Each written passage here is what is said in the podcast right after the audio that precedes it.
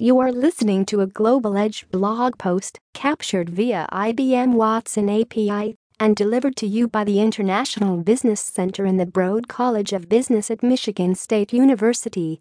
The blog is hosted on Global Edge, the top ranked site on Google for international business resources.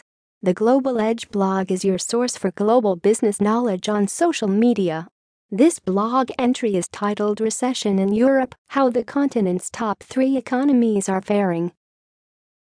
Europe's three largest economies by nominal GDP are Germany, the United Kingdom, and France. As the entire European continent struggles through a period of economic turmoil that began in late 2022, how are its top three economies faring? Germany has contracted sharply, entering a recession as it experienced a second consecutive quarter of negative GDP growth in May. The United Kingdom is expected to avoid recession but is vulnerable to high inflation. And France, strangely, has enjoyed somewhat consistent growth, but the risk posed by economic turmoil across the continent continues to loom. The common threads among these European superpowers are rising food and energy prices, supply bottlenecks, and decreased household spending.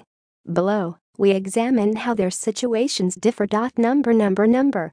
By conventional definitions, Germany officially entered a recession in May of this year when it experienced its second consecutive quarter of negative GDP growth.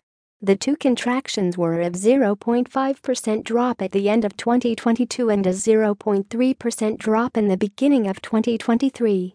While the early months of the pandemic remain the German economy's most tumultuous in recent history, household spending and overall economic activity have now slowed to the lowest point since the worst of 2020. The main culprit for Germany's struggles are its much greater reliance on Russian oil compared to the UK and France. High energy prices have caused contractions in the chemical industry, where production has dropped 18% since 2019, and in the auto industry, where production dropped to levels 26% lower than in 2019.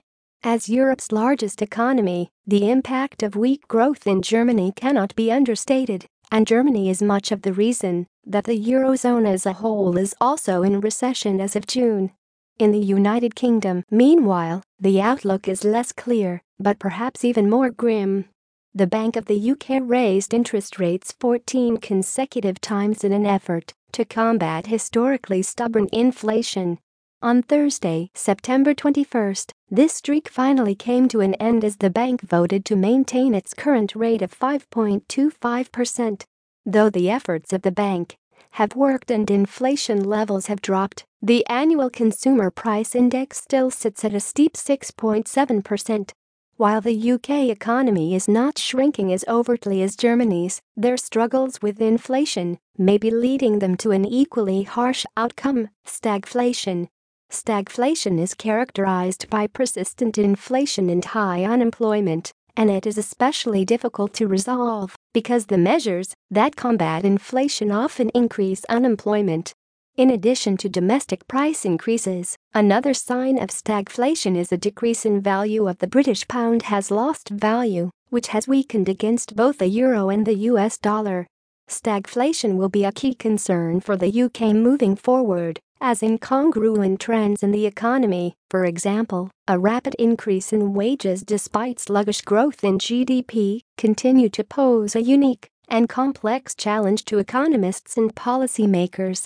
Finally, and perhaps most surprisingly, the French economy is performing relatively well. Despite high energy prices and supply chain bottlenecks in late 2022 and early 2023, growth continues to be the expectation for France. The economy's GDP is expected to grow by 1% by the end of 2023 and an additional 1.2% in the 2024 fiscal year.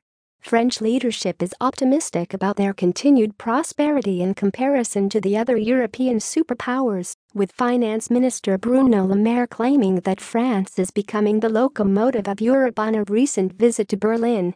But perhaps the dire situation in Germany and the UK is only flattering France, and French optimism is only distracting from the fact that they too are at risk of economic contractions.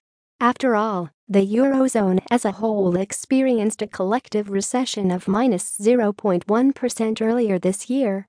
In fact, France finds themselves in third from the bottom in terms of GDP growth among G7 countries, outperforming only Germany and the United Kingdom.